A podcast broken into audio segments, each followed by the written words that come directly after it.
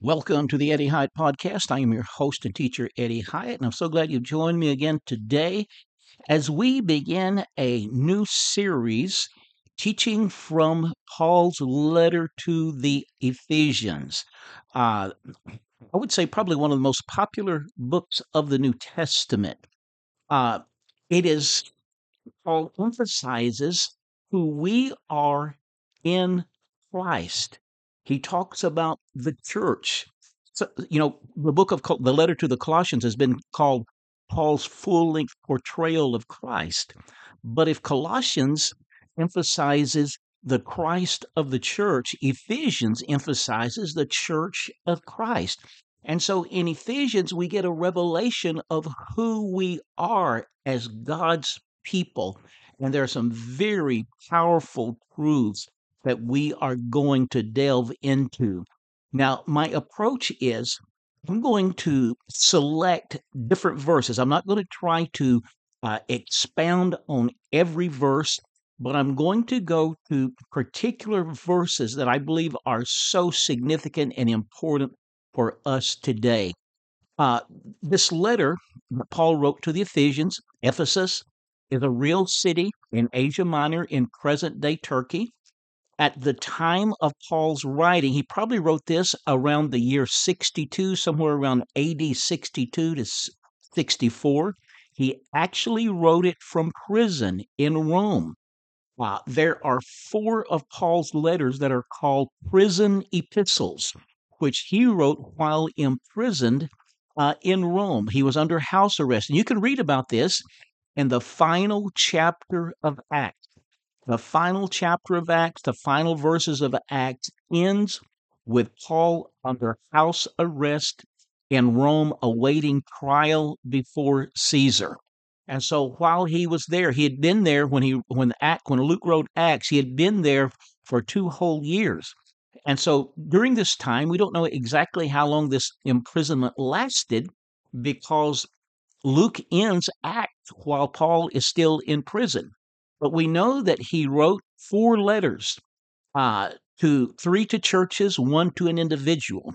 He wrote a letter to, to the church in Ephesus, to the church in Colossae, which was about 100 miles from Ephesus, um, to Philippi, which was in another area uh, of Macedonia. But then also, he wrote a letter to an individual by the name of Philemon, who was a resident of Colossae. Now, Ephesus was the major city in, in uh, Asia Minor. It was a commercial center. Uh, it was a religious center.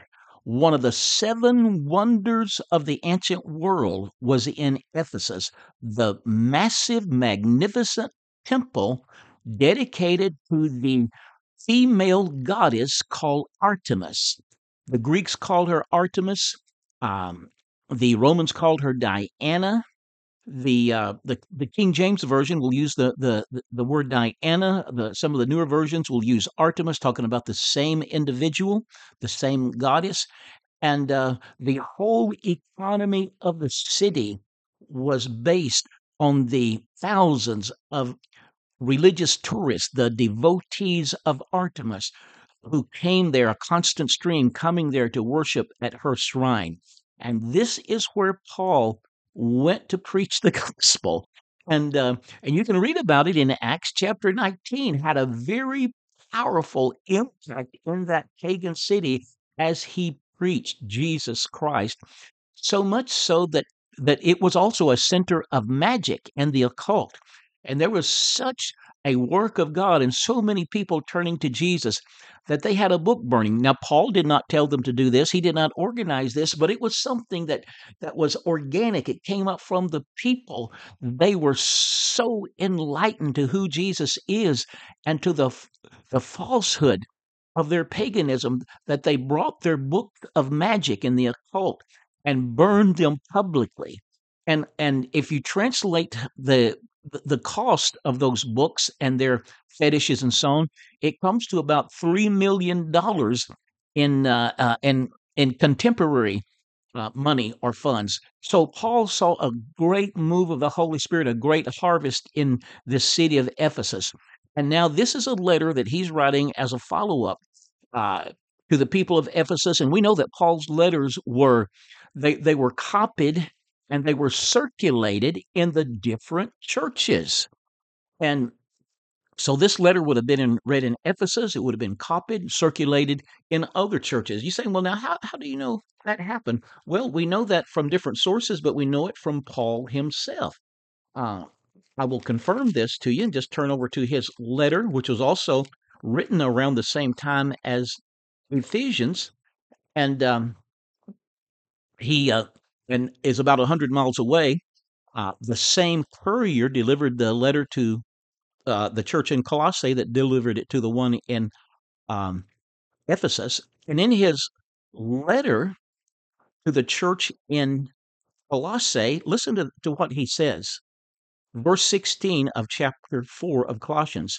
He says, Now when this epistle is read among you, see that it is also read in the church of the Laodiceans, and that you likewise read the epistle from Laodicea. Now, you, we know about Laodicea from the book of Revelation. Uh, in the letters to the seven churches that Jesus had John to pen, Laodicea was the lukewarm church. Yeah, it was a real town, a real city. And it was 10 miles. It was very close, 10 miles from the city of Colossae.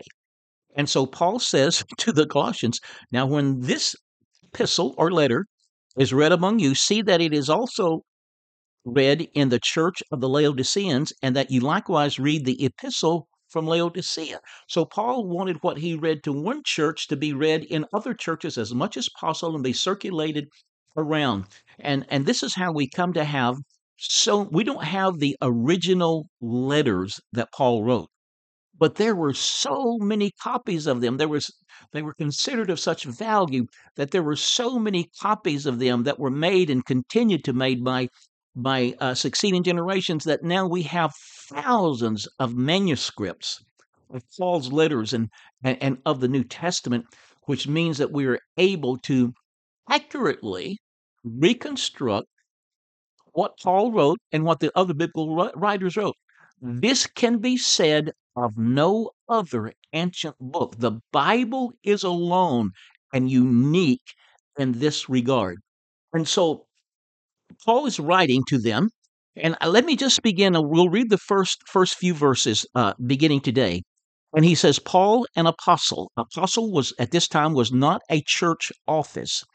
Uh, an apostle in the Bible literally means one who is sent. And an apostle was someone who had received a commission from the Lord. And uh, their authority came with the commission. Uh, it was not a a uh, ubiquitous authority. Is that the word I'm looking for? It was not a an authority that related to everything and everybody everywhere. No, it was an authority related to the commission. And Paul was an apostle. He had been sent to the Gentile world to share the good news of the Jewish Messiah who had come and died for the sins of the whole world. He was a sent one. And uh, Paul, an apostle of Jesus Christ by the will of God. So it wasn't something that he concocted. It wasn't something that he organized and strategized and planned. No, this was something from heaven. This was a, this was a God thing. And may all of us, may our ministries, may we may we minister out of the will of God and according to the assignment and the calling that he has given each one of us. And it's from Paul, an apostle of Jesus Christ by the will of God, to the saints who are in Ephesus and faithful in Christ Jesus. This word saint is a derivative, a form of the Greek word hagios, uh, which is often translated as holy or sanctified or hallowed. And it literally means to be set apart, to be set apart for a special purpose. In the Old Testament, it is the word used in the Septuagint in the Greek translations of the Hebrew Old Testament. Hagios is the word used, for example, for the vessels in the in, in Moses' tabernacle in Solomon's temple, they were hagios. In other words, they were set apart for special use in the worship of Yahweh. They were not to be used for everyday meals. They were special. They were marked off and set apart for God's special purposes. And Paul is writing, and he refers to the Hagios who are in, in Ephesus. In other words, the ones whom God has marked and set apart for his purpose. And I want to say to you in closing, you are not of this world. God has marked you. God has chosen you, and He has marked you, and He has set apart you for His own special purpose. You do not belong to this world. Yes, as Jesus Himself said, you are in the world, but you are not of the world. Just like Him, we are no longer of this world. We're in this world, but we're not of this world. We have, you have been marked and set apart for His own special purpose. Square your shoulders, lift your head. You are somebody because God Himself has marked you and set you apart for His own divine purpose. I'm Eddie Hyatt. This is the Eddie Hyatt Podcast. I want to pray a prayer for you today before we go. Father, I thank you for every person listening to this episode today. Lord, I pray that you will fill their hearts with your presence and peace and give them a revelation of who they are since they have put their faith in you, that they really have been marked and set apart by you for your own purpose. Meet their every need according to your riches and glory, we pray in Jesus' name. Amen. Check out my website at eddiehyatt.com. A lot of resources there that will be helpful to you, and I look forward to seeing you tomorrow.